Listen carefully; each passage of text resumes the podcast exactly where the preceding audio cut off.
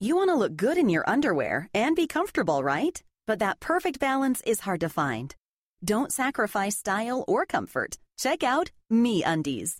August is National Underwear Month, and to celebrate, Me Undies is making it easier than ever to try the world's most comfortable underwear by giving you a risk-free guarantee. All National Underwear Month long. If you don't love your Me Undies, they're free. Me Undies are made from lensing micromodal, a sustainably sourced, naturally soft fabric that's proven to be three times softer than cotton. Micromodal is an all natural, breathable, eco friendly fabric extruded from Austrian beech trees that actually inhibits odor.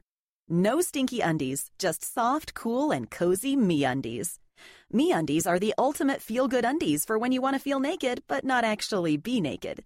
All National Underwear Month long, you can feel them for yourself, risk free. It's simple. If you don't love your me undies, they're free. Now until August 31st, get 20% off your first pair, plus free shipping at meundies.com slash blogtalk. That's meundies.com slash blogtalk meundies.com slash blog talk.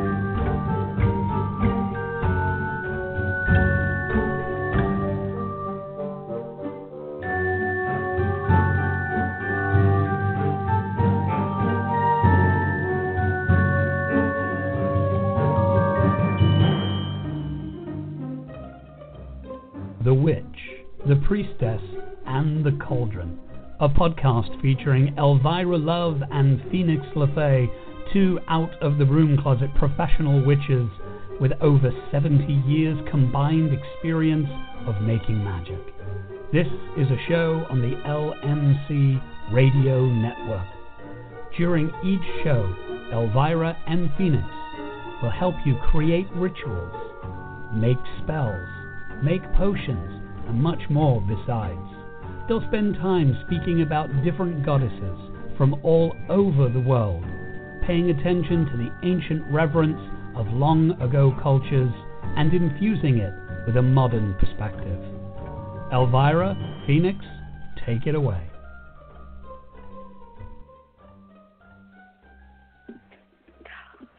Hello. Hi. well, it certainly has been a rollicking beginning to leading up to Mercury retrograde. Yes, right? This is uh unusually irritating. I know.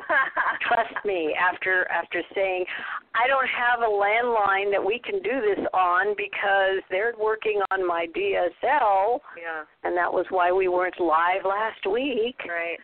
So, um it was a harrowing experience. Yes, it's been fun already. so, so I will give you the uh, the joy of discussing your week for a week and a half or so. Well, Elvira, I have no idea. I but I was just saying that to Elvira before we started the show. I have, I had actually had to look down at my calendar to see what is it I did this week because I know I've been busy. Mm-hmm. Um, so yeah, my daughter had her back to school orientation thingy to get her schedule and Oh all my! that this week. So we did that, and she's a junior this year.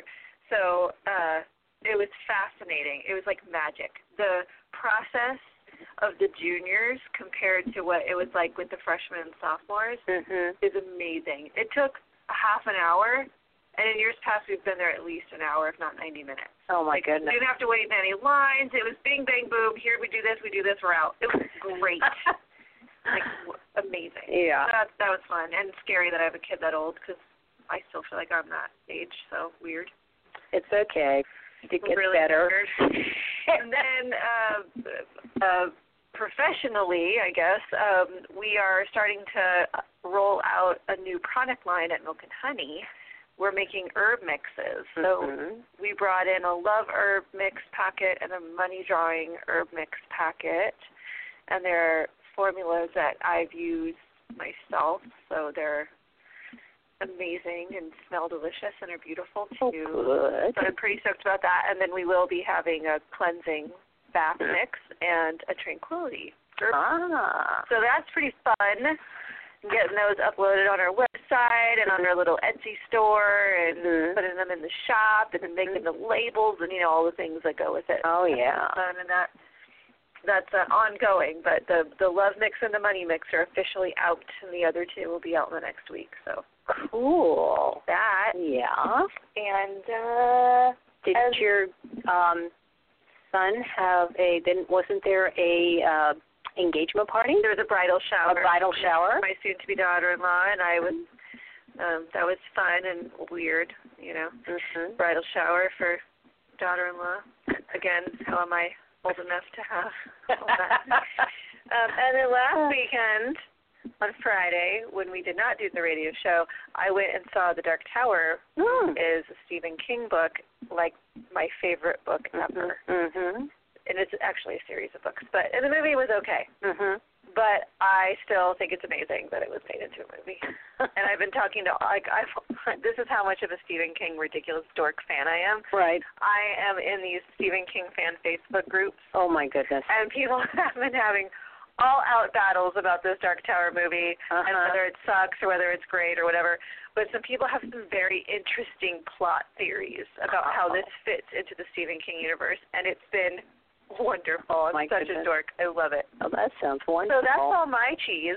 your cheese. Yeah. Eh. How are you doing, Elvira? Well, other than having a love-hate relationship with technology, Yeah. um, and finally having a meltdown. Literally, I was standing with one of the.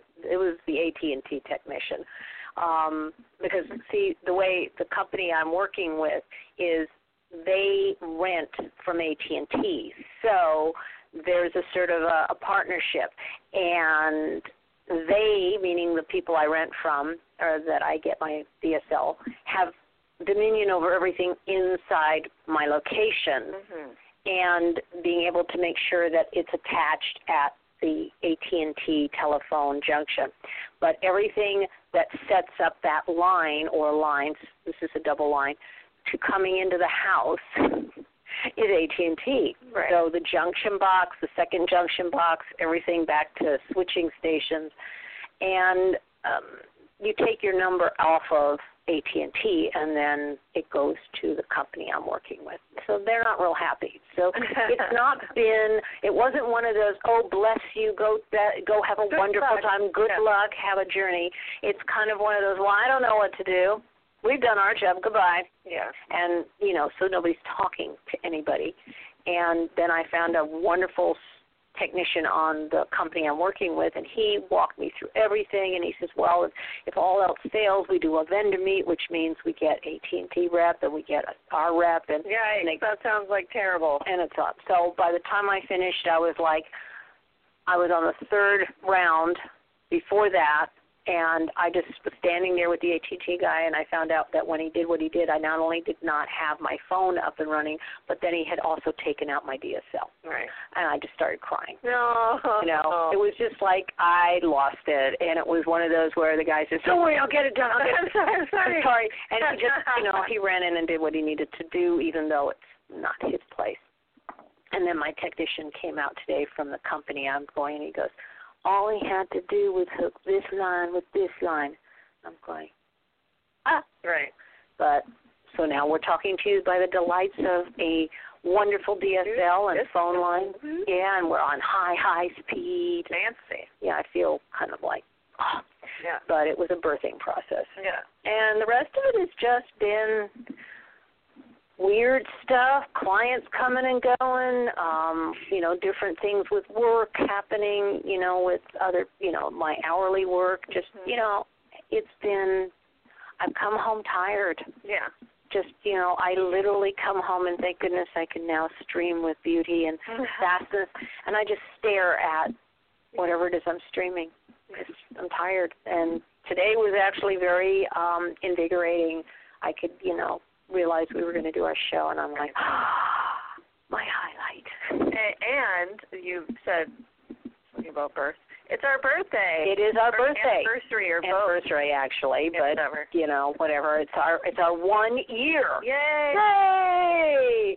We survived. Yeah. And so have you all. how perfect that on our anniversary of this show being in existence, the priestess, the witch, and the cauldron, the witch, the priestess, and the cauldron. Oh. Well, we're all we're all one anyway. Hilarious. Yeah. Uh, we are talking about Dionysus, who likes to party. Hey, and this is cool. We are introducing another dimension to our previous more female based Yeah, work that we've talked about. yeah. And thank you to the listener who wrote in and said, "I want to learn more about Dionysus." Here we go. Yep. Okay. Hey. Well, and with that we will charge in and start reveling. Yes. and there's so, so, so much. I have like ten pages of this. uh, Same here. And Same here. you know, what's funny is, and we talked about this a little bit on our our last show, but I just taught at a witch camp where we worked with a Greek myth and uh with the the minotaur and the the labyrinth and so dionysus this is not his story but it is at the end he shows up and, Mhm. and um so we had a ritual where dionysus was was featured Mhm. and I did this process and this ritual of, of aspecting, which is when you make room for a god to share your body, and then he gets to talk and do stuff and Right. pretend he's human for a little bit. Yeah. And it's a beautiful gift. And um, since then, so Dionysus is one of my very special beloveds. We work together probably daily. I would say that that would be accurate. And now he has, you know, an altar in my house, and we do stuff and talk about things. And since since witch camp, he's like, okay, so now I want you to do this for me, and I want this, and I want you to do a ritual, and I want you to do this thing. So I have like a checklist of jobs that Dionysus has given me.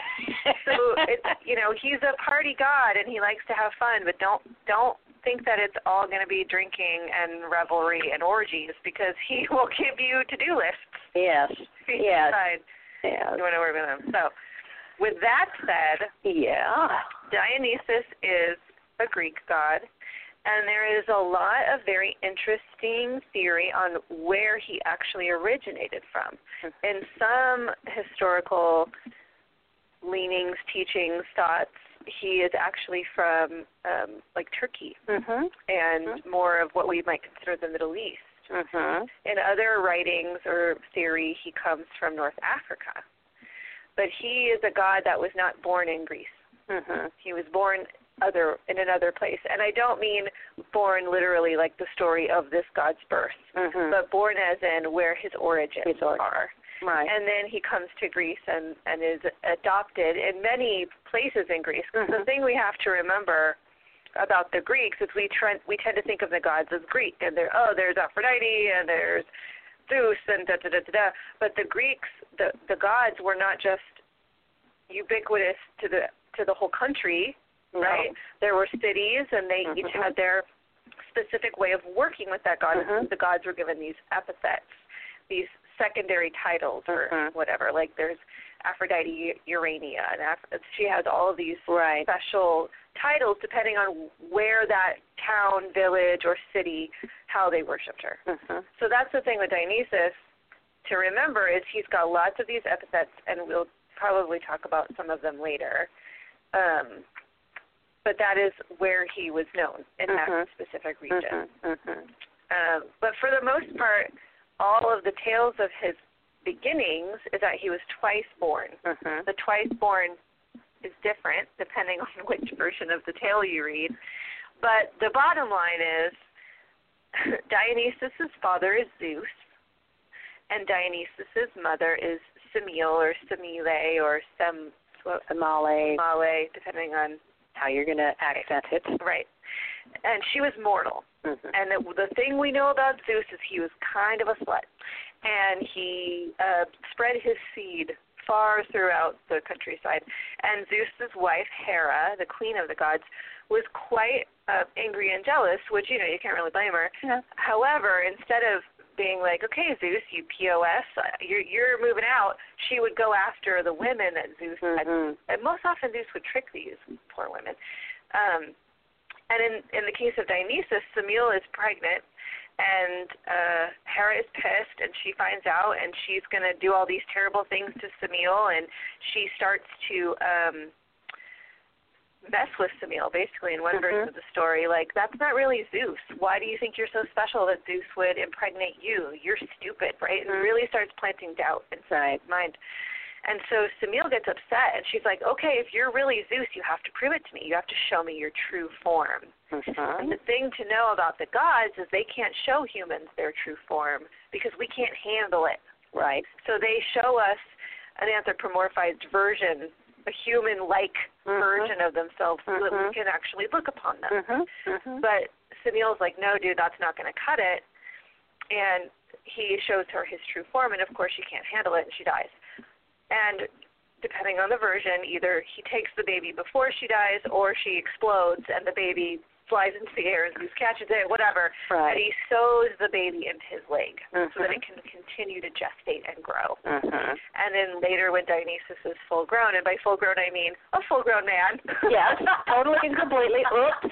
Needs to come out of that line. Zeus cuts him out of the leg, or in other versions, he rips himself out of the leg, depending on the tale. And here we have Dionysus. And then Hera chases the poor boy all over Hell's Halfacre, trying to make him feel like he's losing his marbles and, Right. and going crazy, and and does all kinds of terrible things to him. Talk about an evil stepmother, Really. poor Hera.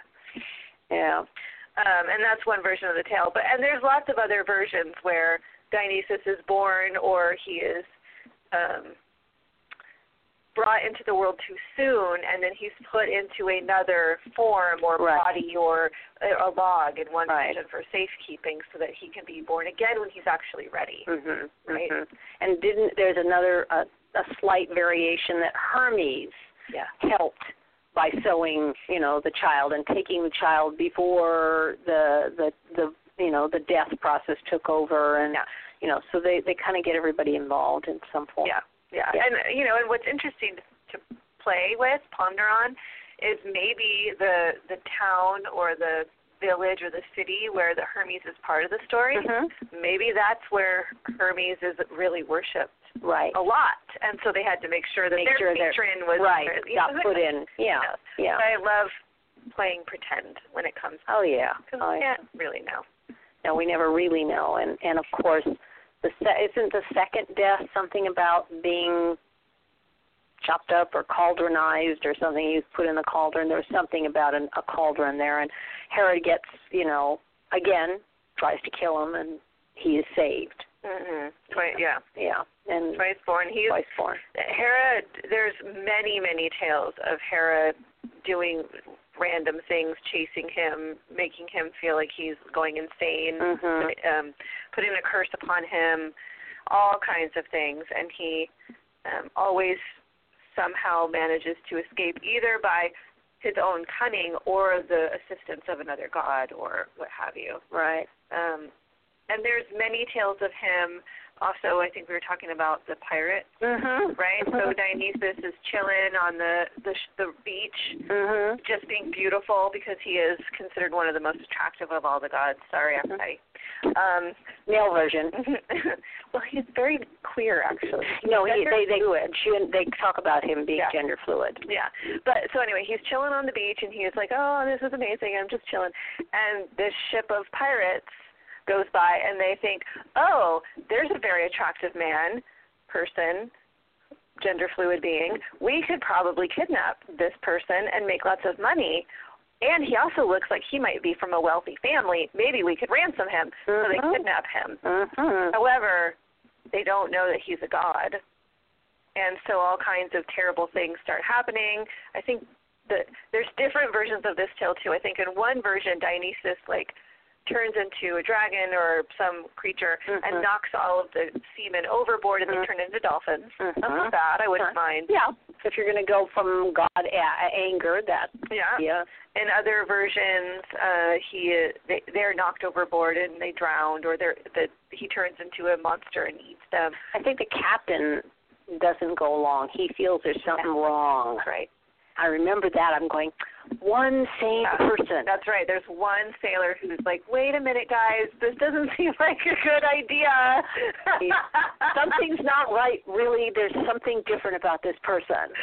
That's really funny. I love that. Yeah. And then, of course, Dionysus lets him live because Of course. he, you know, he proved himself to be a good human. Right. So just keep that in mind in your future travels. Don't kidnap any attractive young people from People that might be God. divine, God in the disguise. Yes.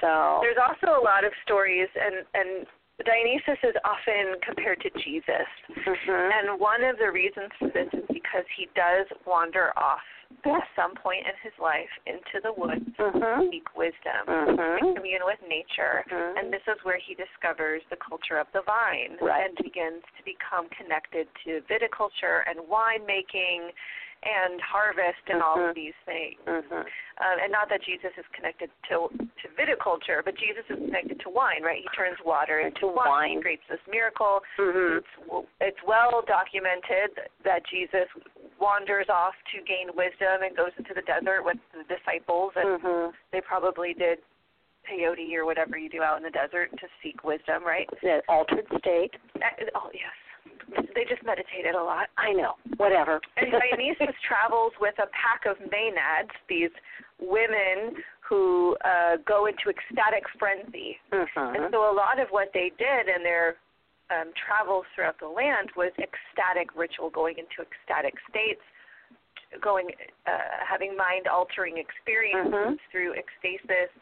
And occasionally, the maenads would go into such a frenzy that they would tear men apart Mhm. they would go into like a rage, a frenzy. And so for me, there is this Dionysus is a the ultimate feminist who travels Mhm. with uh, femininity, uh, feminism Mhm. in its most powerful aspect. Mhm. Mhm. Up with no shenanigans, Right. no bullshit. Right. Yeah.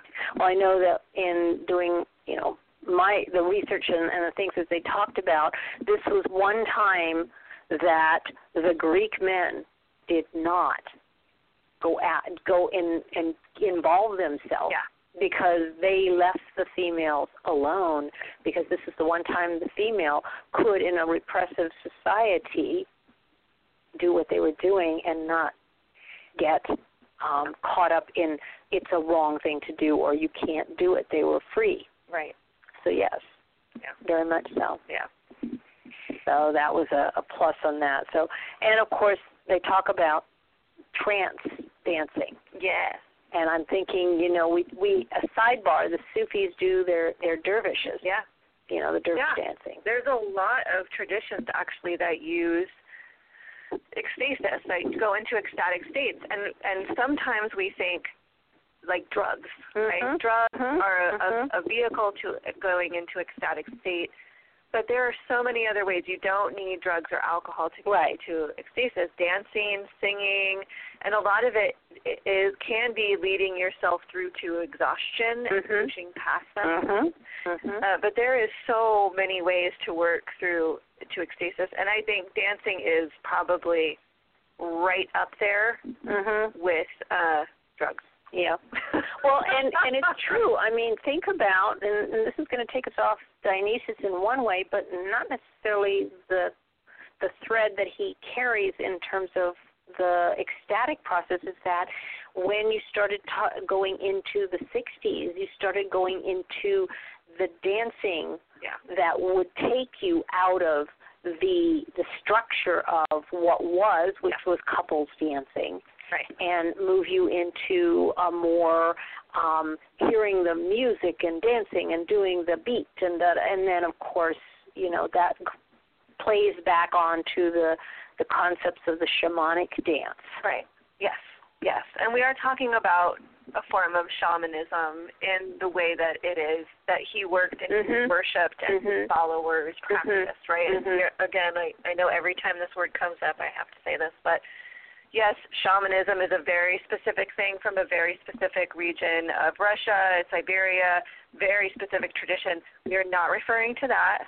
You know, We are referring to the more uh, global understood word of shamanism, which is a specific way of relating to nature, Right. magic, and mystery. Right. Right. So silence. So we we are we are good at being um politically correct. I try. no, I know we we do try, and we kind of go off on a on a Yeah. tangent. Sometimes I can't help it. but um and that's i think what really it was funny because when i was reading this and i was going oh okay fine and but that really hit a chord with me because for me um dating myself um the dance process Yeah. was what drew me into the freedom following the body's movement and hearing the sound of the instruments or the singing Yeah. or whatever it is and moving that to me was where i started way back Mm-hmm. in a time that i would say that's when i started to find the way to spirit if Yeah. it was not but it wasn't called that it didn't see it as that and i didn't relate to it that way it was just a way to get into that that energy Mhm. however we want to define it say it or or you know clothe it Yeah. and to me that has always been uh a doorway Yeah. for that And I will say, you know, for folks who are interested in developing relationship with this deity, ecstasis is part of the package. Mhm. That doesn't mean you have to become a, dr- a drunk It doesn't Or a have- druggie. No, please, please do not do any of those things. It also doesn't mean that your body has to be in a state where dancing is possible. A Mhm. lot of people uh, have physical stuff, issues, Mhm. um, w- wounds, whatever that makes it so dancing isn't possible. That doesn't mean Dionysus isn't for you. right Uh, you can go into music. You can lay completely still and have an ecstatic experience listening to music and drumming Mhm. and not move a finger. right So, you know, there are lots of ways to enter into ecstasis, and I would Right. highly encourage that research and study and learning and and, and see where that takes experimenting. You. Absolutely. yes yeah and obviously we I thought of putting music on and having us bounce around here, but unfortunately, since this is only a radio show, Yeah.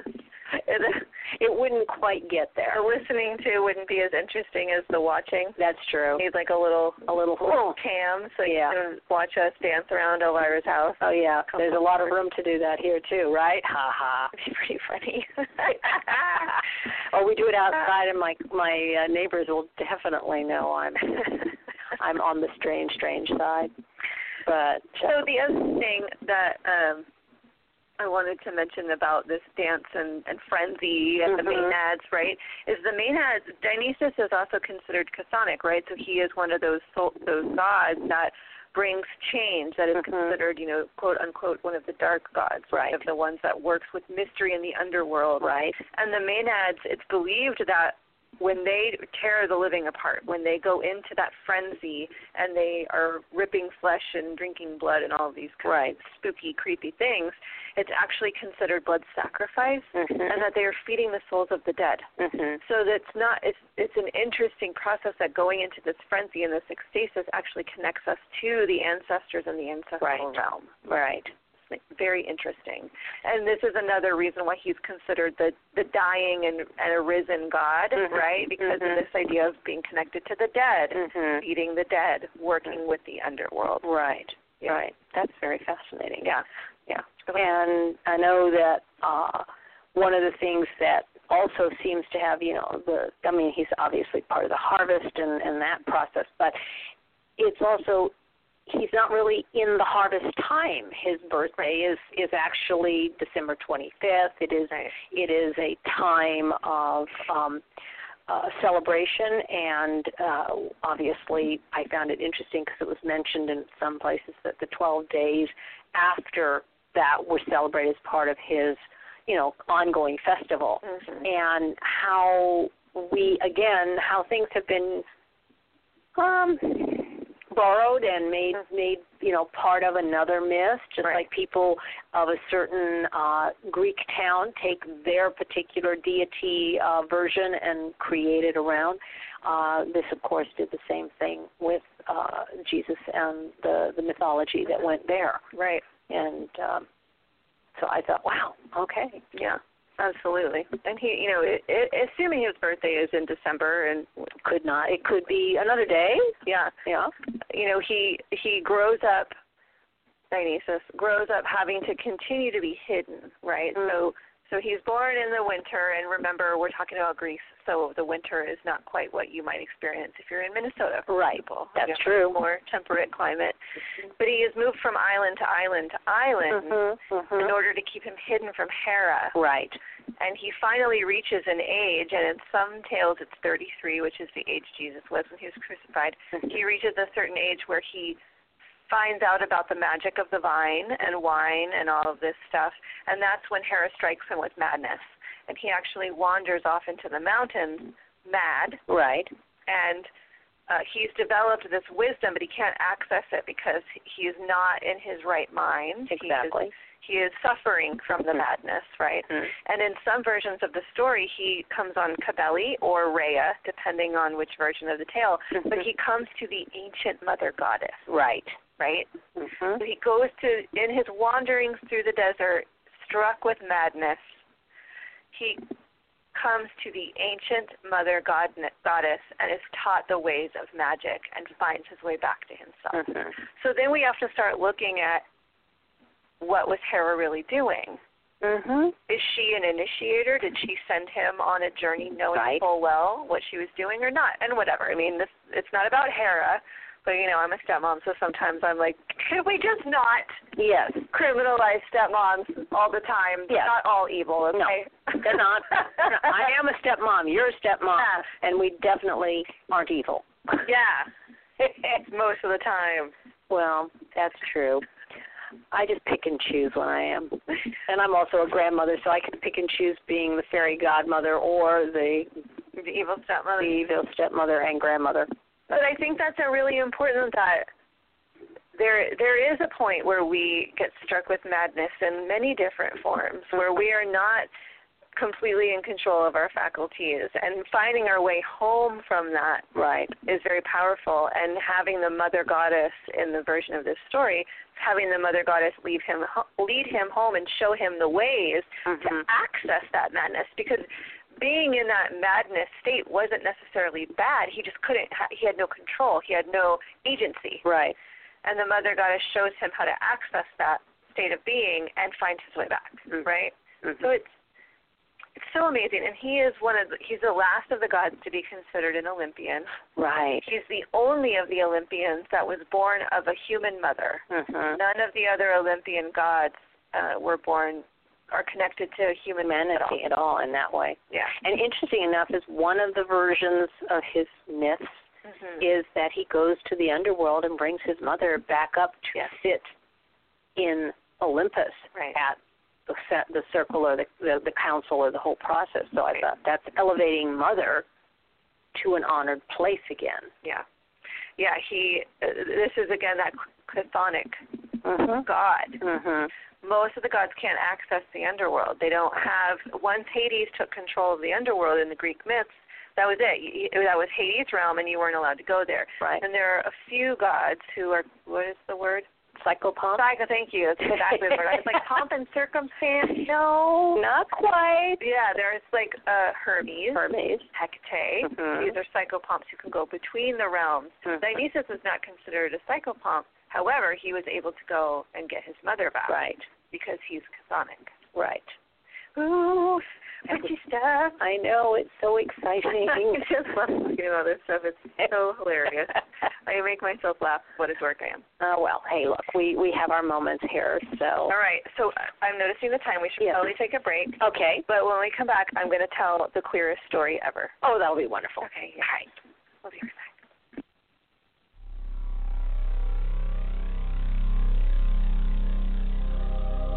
You're listening to The Witch, The Priestess, and The Cauldron, a radio podcast on the LMC Radio Network.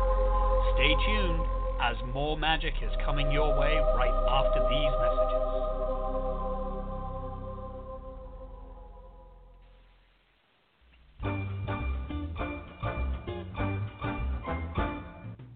The LMC Radio Network is a media of Alliance, whose excellent shows include The Lucky Mojo Hooter Rootwork Hour with Catherine Ironwood and Conjurman Ollie, Sundays 3 to 4.30, Candela's Corner with Candelo Convisa, Michael Carell, and Lady A, Mondays 5 to 7, The Crystal Silence League Hour with John St. Germain, Tuesdays 5 to 6, In the Streets with Beverly Smith, Tuesdays 6 to 7, on Sacred Ground with Fire Mond and Paige the Fear You, Wednesdays 3 to 4.30. Fit and Foxy with Madame Nadia and Jaya Danya, Wednesdays 6 to 7. The Now You Know Show with Professor Charles Porterfield, Thursdays 6 to 7.30. The Witch, the Priestess, and the Cauldron with Elvira Love and Phoenix LaFay, Fridays 6 to 7. And Liquid Libations with Andrea Weston, Saturdays 5 to 7 all times Pacific, add three hours for Eastern, sponsored by the Lucky Mojo Curio Company in Forestville, California, and online at luckymojo.com.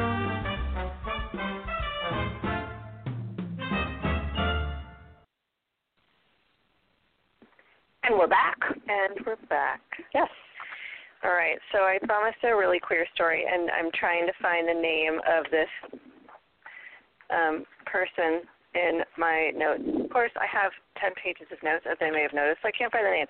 So I'm going to tell you the story without the name, We'll go for it. and then maybe as I'm telling the story, I'll randomly find out who the hell knows. Okay, so once upon a time, uh, there was someone, some uh, Greek person, who oh I know where it is.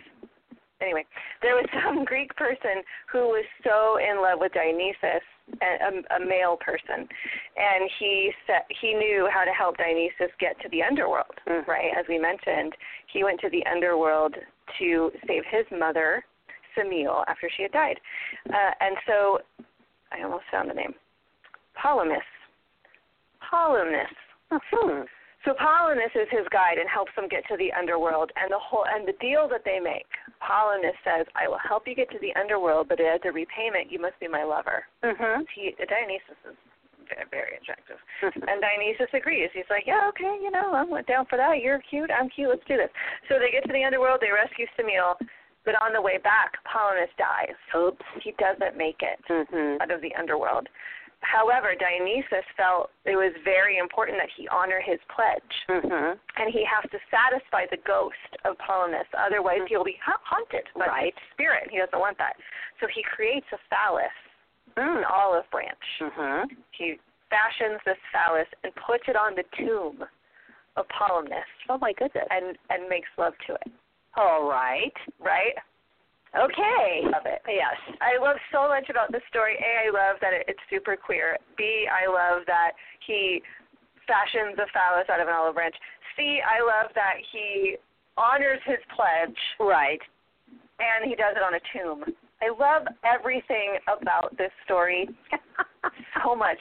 And what's funny about it is that it is believed that this, like, how did this story survive? really. How did this story survive?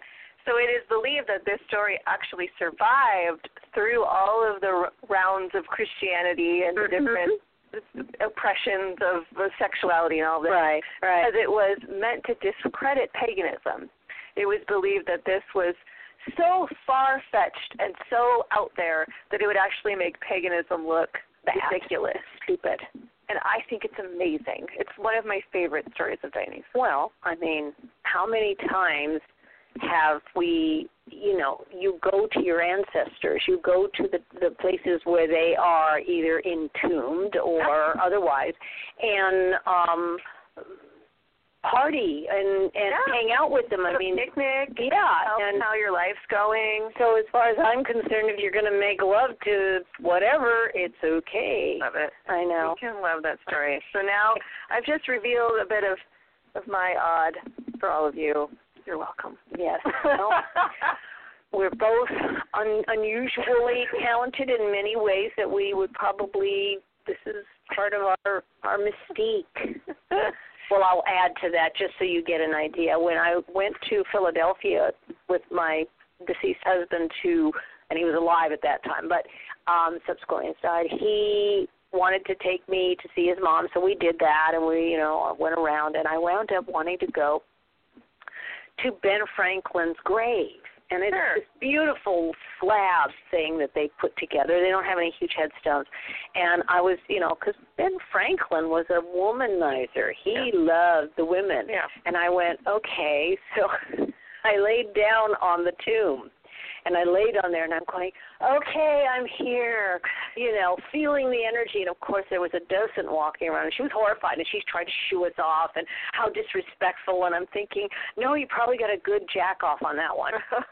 oh, So, but dirty language from Elvira. I did say that. I'm sorry. No, I'm not. And I'm not even in the ecstatic state or have any any alcohol in- wine. or wine. So, just a lot of energy. So yeah, that that was one of those moments. So it isn't any stranger. we're, we're just generally strange. We are. We are. So, some of the other things about um, Dionysus are the things that are sacred to him. Yes, that's. I was just looking at that. Me? My notes. We're in tune. Yes. So, I know that um, the pine cone, of Yep. course, is very sacred, and it is one of the big things that it tips the staff that he has. Yes. The thirst. The Thyrsus. thirst. Uh Yeah. huh. Clearly, neither of us speak Greek. We, And I that- apologize. That's it. We're, we're as best as you can get, which is his wand, Yeah. uh, staff wand. Right. It's very. It's very phallic. Yes, it is. Right. Mhm.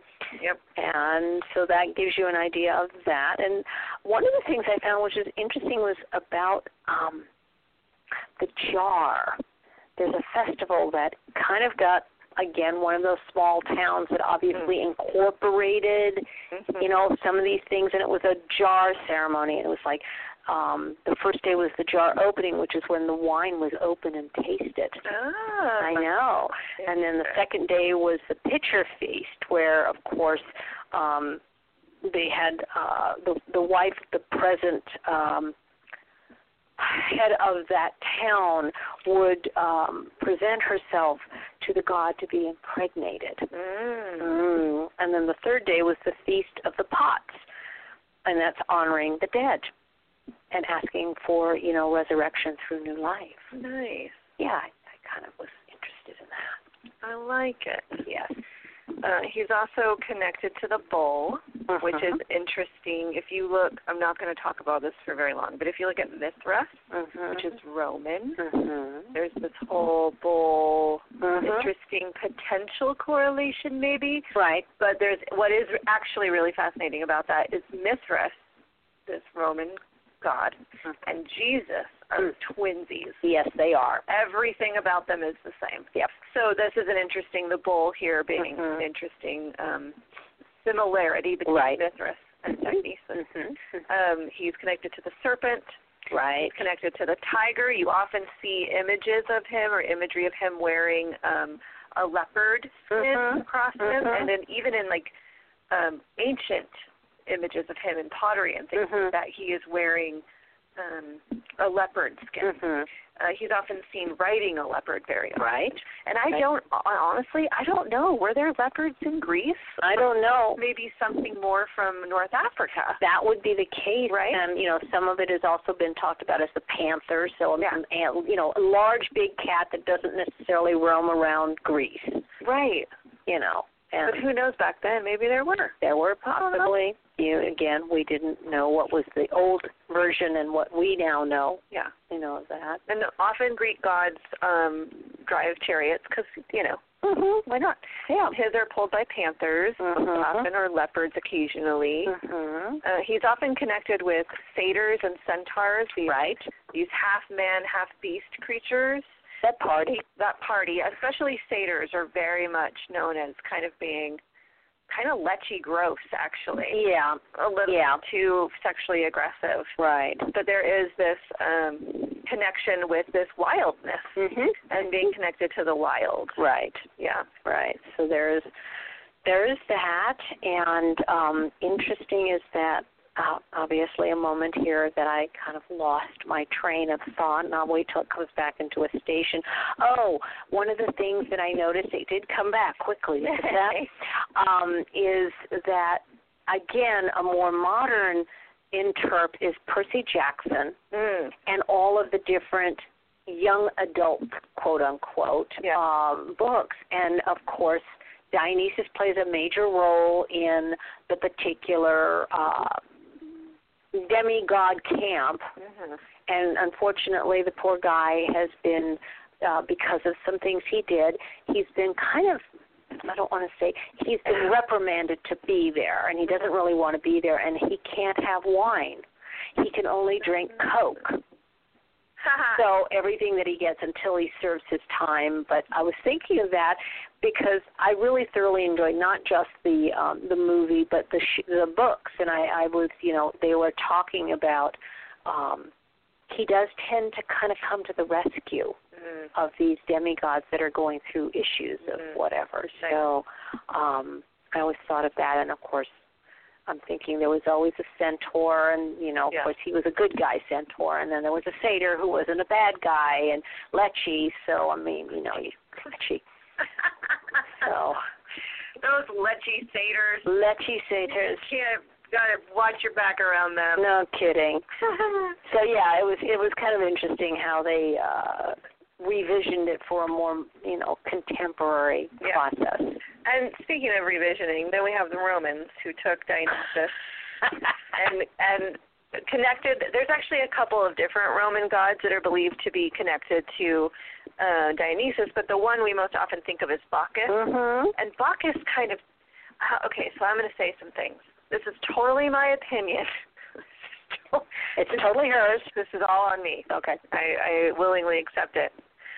What I feel like is we have Dionysus, this ancient god Mhm. of wildness, Mhm. and then there is a piece of him that gets tamed because of viticulture, Right. and he gets connected to wine, Right. and that is the way he he's still wild, but he also understands how he needs to be tamed, Mhm. and he this energy is taken and turned into Bacchus, who is just the epitome of everything that like what the seven deadly sins were based off of. Yes. he's just he's he's a massive bulk of a man and he eats all the things and drinks all the things and screws all the things and he just it's like it becomes a caricature Mhm. of what Dionysus represents and it, it it's to me it just feels like Very lascivious. it's just not as beautiful. Yeah. No, no. No, but but then think of think of the dynamics here. Think of this, you know, the Romans had a certain point where they that would be how they did with so many Yeah. of the the deities, and they they did just that. But Bacchus, unfortunately, when you think of it, yeah, he is he becomes a caricature of what the Dionysus Yeah. energy really Yeah. And represents. it doesn't feel like an honest um and balanced you know, like we have Zeus and the then Ju- Ju- Jupiter. Jupiter, right? So it, this is the same dude with a new name. Mhm. But this one is not like that. And what and what is interesting is Liber Liber Mhm. is a Roman god who's Mhm. actually much more in alignment with Dionysus. Right. They have much more in common. Right. But we put Bacchus and Dionysus in this like oh they're the same god. It's Right. Just they're not. Yeah. They're really not. No, they're not. And I I think it's interesting because they yeah, this Liber Pater Yeah. and he's a fertility god. Right. And I think he had a wife named um Libera and you know, so there were certain things about him, as you say, had a more true ring to Dionysus. Yeah. Yeah. Truthfully than Yeah. than Bacchus. And uh yeah. So And what's beautiful about Dionysus is he he was worshipped long after the Greeks were converted, and it's believed Mhm. that most of Greece was converted before 1000 A.D. mhm. Uh, to Christianity.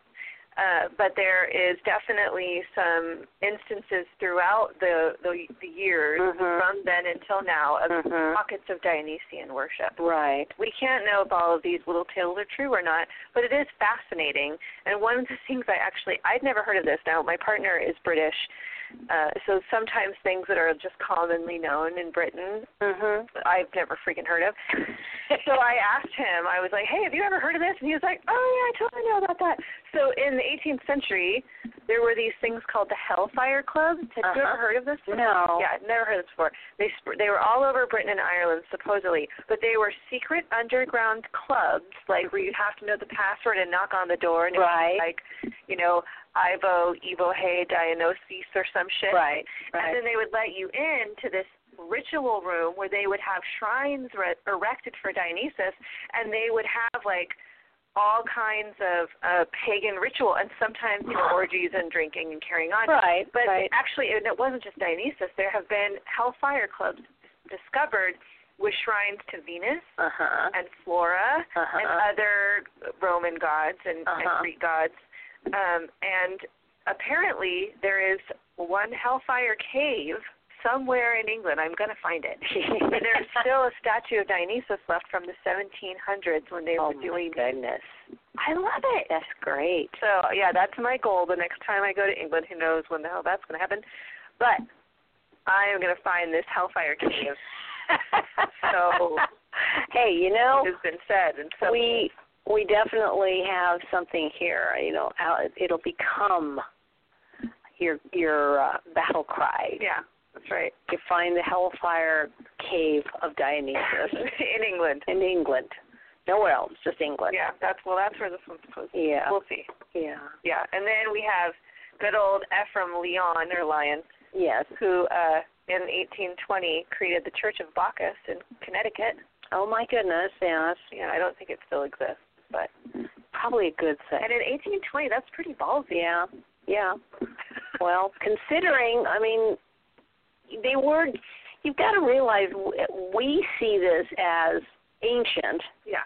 and then we have sort of this mystic point of reference of what happens once you get to the 14, 15, 16, and 17th centuries, Right. and then all of a sudden we get to the 18th and 19th centuries, and things start to change Yeah.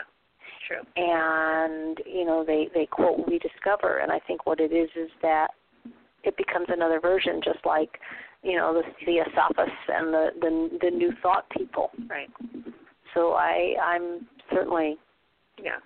aware that we have that other little catchphrase before we get into the you know remembered paganism revival process Yeah. so, but um, yeah, so that you know, I- it's um,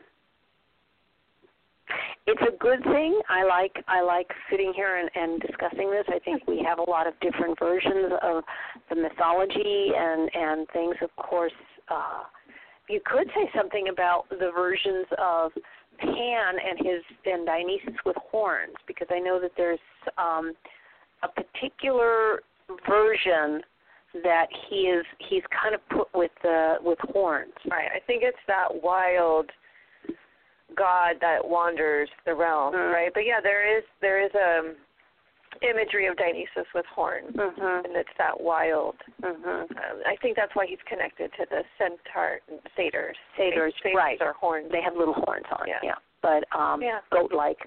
yeah. But and um interesting is that with the um Minotaur he- now one version said that he married Ariadne. Ariadne Yeah. and brought her Yeah. to the god. Right. Right.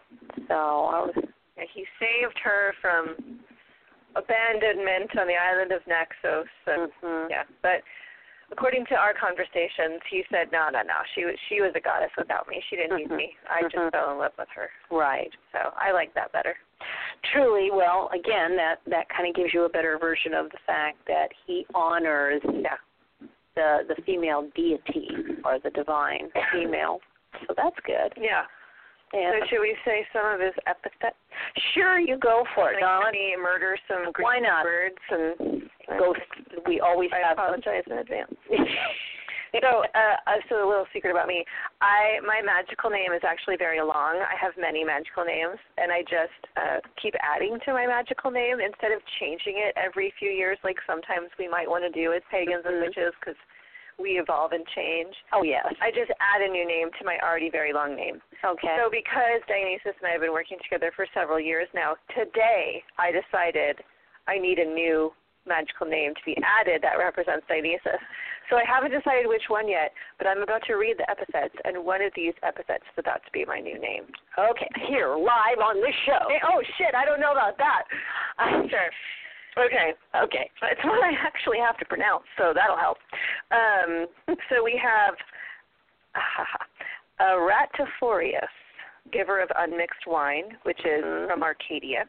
We have Aquarorites, doesn't say what that means, but it's from Sion. Mm-hmm. Adonius, this is actually apparently a rare one, and it's considered to be an epithet for Bacchus. So Oh, wow. I'll go with that. Okay. Uh, Agobolus, the goat killer. Okay. Asemides, ruler or lord. Mm-hmm. Mhm. Agrios, which is wild. Mhm. Briseus, he who prevails. Ooh, I like that one. Bromios, roaring, as connected to the death and re- resurrection. Right. I like the roar of thunder. Oh, that's an interesting one too. Hmm. hmm. Coropha. Oh man, I'm not even going to try and pronounce that one. But apparently, it's a pig plucker. Plucker. Apparently, it's also a slang for female genitalia. okay. I like this.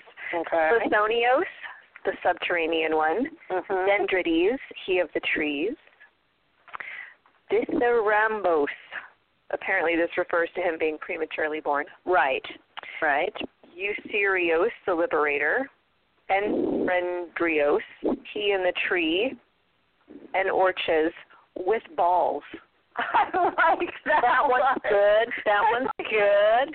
It Okay. refers to his testicles. That might be the one for me. Eric- Ericryptos, completely hidden. Mhm. Uh, Euios, Mhm. Iccus. Uh, this is probably connected to the Eleusinian mysteries. Right. Right. Lignius, he of the winnowing fan. Hmm. Okay. Okay. Um, Onius, the god of the wine press. Mhm. And then the last one I have is Pseudonor. Literally, this means uh, the false man.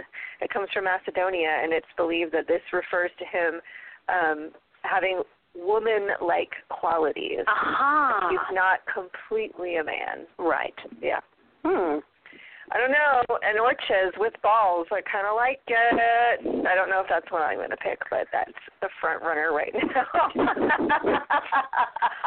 I have. uh, I'm I, a terrible person. it's okay. We'll we'll catch it, and then you know you'll tell me later Yeah. sometime in the I'll fill future. you out, and I'll be like, from now on, I will be. Touch off. Maybe it's bromios because I can actually pronounce that one. I don't know. This is too much. I apologize. I've gone on far too long. Well, Oh, Vigorous I like actually. Cretan. oh yeah, Cretan. That's Yeah. interesting. Vigorous is Mm-hmm. Cretan. Yes. Kind of has its own. And Mm-hmm. All then, right. I am noticing we are getting very close. are we getting close to our time? Yes, I we could go on about this forever. We could probably have a great giggle all the way around. yes, which you would thoroughly enjoy. I'm sure. I'm sure. So, So thanks. yes. And next week we will be doing uh, Strega. Yes. Mm, So another in our series about different traditions of witchcraft. We'll talk about Strega. We'll give some resources if you're interested in learning more. mm, Talk about Mm-hmm. the history and the mystery and and some of the misbegotten situations. yeah, there's all kinds of interesting stuff, especially recently. Yes, yes. So, but it has been a pleasure, and I'm happy that we're back on track. And Thanks for listening. thank you for listening, and have a wonderful week. Bye. Bye.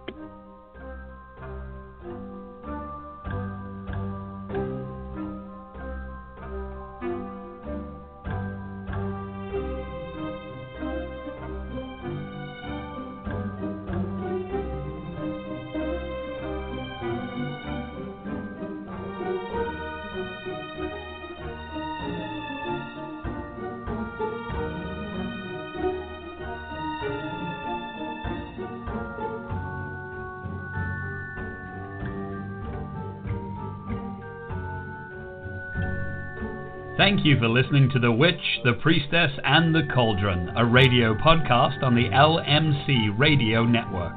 Our podcast airs live every Friday at 6 p.m. Pacific and will be available for download.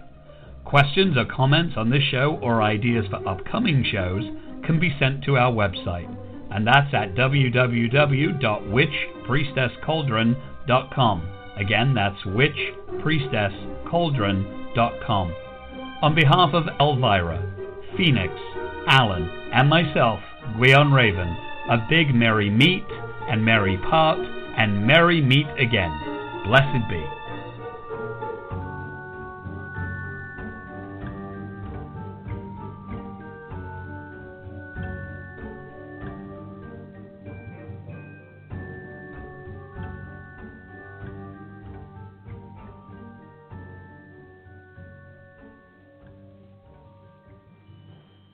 Ready? Okay. We got paper, yes we do. Wide ruled notebooks, pencils, glue. We got crayons every hue. School supplies for your whole crew. Target's got everything you need to ready, set, go back to school.